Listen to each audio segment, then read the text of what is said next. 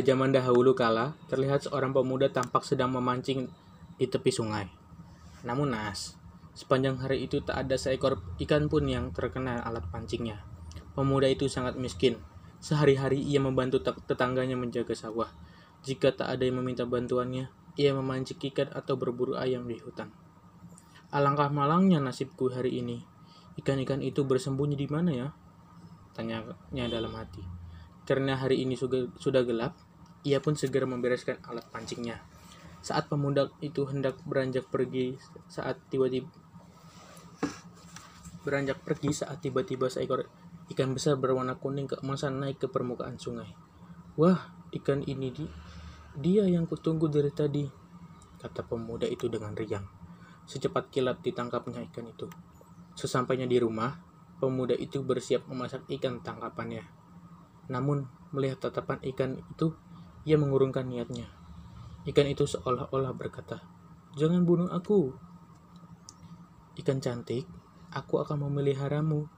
Biarlah malam ini aku makan nasi berlauk garam saja, kata pemuda itu. Ikan itu ia letakkan di sebuah tempayan dan diberinya makan beberapa butir nasi. Keesokan harinya, pemuda itu pergi ke sawah. Hari sudah sore ketika pemuda itu pulang. Saat itu ia sungguh lapar. Ia berencana untuk memasak sayur yang didapatnya dari pemilik sawah. Saat itu ia sungguh lapar. Saat memasuki dapur, mata pemuda itu terbelalak. Ia melihat banyak hidangan lezat di sana. Ada nasi putih hangat, gula ikan, samba, dan aneka sayuran. Ia mengucap mata karena tak percaya. Apa aku sedang bermimpi? pikirnya. Namun, karena sudah sangat lapar, ia tak lagi berpikir panjang. Dilahapnya semua hidangan itu sampai licin tak bersisa. Sejak itu, setiap hari selalu tersedia hidangan lezat di rumahnya. Lama-kelamaan, ia menjadi penasaran dan memutuskan untuk mengintip siapa gerangan yang menyediakan makanan. Ia ingin berterima kasih. Keesokan paginya, pemuda itu pura-pura pergi ke sawah. Namun, sebenarnya ia bersembunyi di dekat jendela dapurnya. Tak lama kemudian ia mendengar kesibukan di dapur. Aroma masakan pun tercium sampai keluar. Penasaran, ia mengintip dan jendela dapur. Alangkah terkejutnya ia saat melihat seorang gadis cantik sedang memasak. Siapa dia? Bisiknya dalam sekejap pemuda itu langsung jatuh cinta pada wanita cantik itu. Hai, siapa kau dan sedang apa di rumahku? Tanya pemuda itu. Wanita cantik itu menoleh kaget. Wajahnya pusat pasi karena ketahuan. Uh, aku uh, bagaimana menjelaskannya ya? Katanya bingung. Pemuda itu melompati jendela dapur dan melongok ke tempayan. Ikan itu hilang. Apakah kau ikan yang kupelihara dari tempayan ini? Tanya pemuda itu menyelidik. Uh, benar, aku adalah siluman ikan. Akulah yang memasak setiap hari. Aku berterima kasih karena kamu tidak membunuhku. Jawabnya. Pemuda itu tampak bingung, tapi akhirnya menjawab, Aku tidak keberatan menjadi istrimu. Namun, ada saat-saat tertentu aku harus berubah menjadi ikan. Aku minta kau menjaga rahasia ini. Bahkan,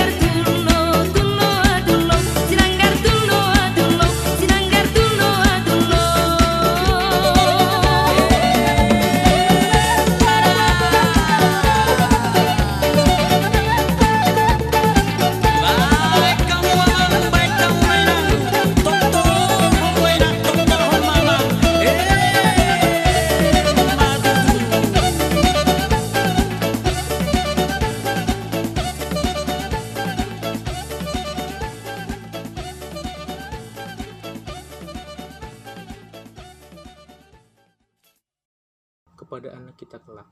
Jangan sekali-sekali kau memberitahu bahwa ibunya adalah seorang ikan, seekor ikan. Katanya lagi. Pemuda itu tersenyum mengangguk. Mantap, akhirnya mereka menikah dan hidup rukun. Pasangan suami istri itu dikaruniai seorang anak laki-laki. Anak itu suka sekali makan, sehingga tubuhnya besar dan gemuk. Tak ada makanan yang tidak disukainya, dan ia mudah sekali merasa lapar. Baru saja selesai makan, ia bisa makan lagi dengan lahap. Ia seperti tak pernah kenyang. Suatu hari, ibunya menyuruhnya untuk mengantar makanan makan siang untuk sang ayah yang sedang bekerja di sawah. Ingat, makanan ini untuk ayahmu. Jangan mencicipinya, apalagi memakannya. Ayahmu bisa marah pesan ibunya. Baik, Bu. Sang anak pun berangkat dengan riang. Aduh, aku haus. Tiba-tiba di tengah perjalanan itu, anak itu mengeluh. Kemudian, dibukanya bekal untuk ayahnya. Ah, ada teh hangat. Lumayan untuk menghilangkan rasa hausku. Katanya sambil meneguk teh untuk ayahnya itu. Lalu, matanya tertumpu pada sebuah bungkusan. Wah, apa ini ya? Coba aku lihat. Ternyata bungkusan itu berisi nasi dan sepotong ayam goreng. Air liurnya langsung menetes. Jika aku mau makannya sedikit saja, tentu ayah tidak akan tahu. Tak sadar ia sudah melahap habis semua makanan itu. Yang tersisa hanyalah tulang-tulang ayam. Anak itu ketakutan, tapi ia tetap harus menemui ayahnya. Apa ini? Tulang? Ibumu memberi aku makan tulang. Ya pikir aku kucing. Teriak ayahnya dengan marah. Sang anak memandang ayahnya dengan ketakutan. Ia tak tega jika ibunya yang disalahkan. Uh, ayah, bukan salah ibu. Semua ini salahku. Aku yang memakan bekal itu sampai habis. Maafkan aku, ayah. Aku tak bisa menahan diri. Mendengar pengakuan anaknya, sang ayah malah makin marah. Dasar anak ikan. Beginilah jika seekor ikan mendidik anak. Benar-benar tak becus teriak ayahnya. Sang ayah lupa pada janjinya sebelum sebelum menikahi istrinya. Huh, ibu, apakah ayah ku anak ikan? Katanya, ibu tak becus mendidikku karena ibu adalah seekor ikan. Apa itu benar, Bu? Si anak pulang melapor pada ibunya sambil menangis. Ibunya terkejut. Rupanya suamiku sudah lupa pada janjinya. Ketika suaminya tiba di rumah, istrinya berkata, Mulai saat ini, aku akan membawa anakku pulang ke alamku. Jangan pernah berharap kau bisa menemui kami lagi. Belum sempat semuanya, suami, suaminya menjawab, langit menjadi gelap dan turun hujan dengan derasnya. Siluman ikan itu mengajak anaknya keluar dari rumah dan berdiri di tanah lapang. Petir menyambar dan tiba-tiba tubuh ibu dan anak itu hilang entah ke mana. Hujan pun reda seiring dengan hilangnya mereka, sang suami tak dapat menemukan mereka. Ia menyesal dan meratapi kesalahannya. Istriku, anakku, kembalilah. Maafkan aku yang telah mengingkari janji kepada kalian. Namun semuanya sia-sia. Tiba-tiba, dari tempat ibu dan anaknya tadi berdiri, muncullah mata air yang cukup deras. Airnya terus mengalir hingga membentuk danau yang cukup luas. Danau itulah yang sampai sekarang disebut Danau Toba. Tak ada yang tahu ke mana perginya ibu dan anak tadi. Mungkin mereka menjadi ikan dan tinggal di Danau Toba itu.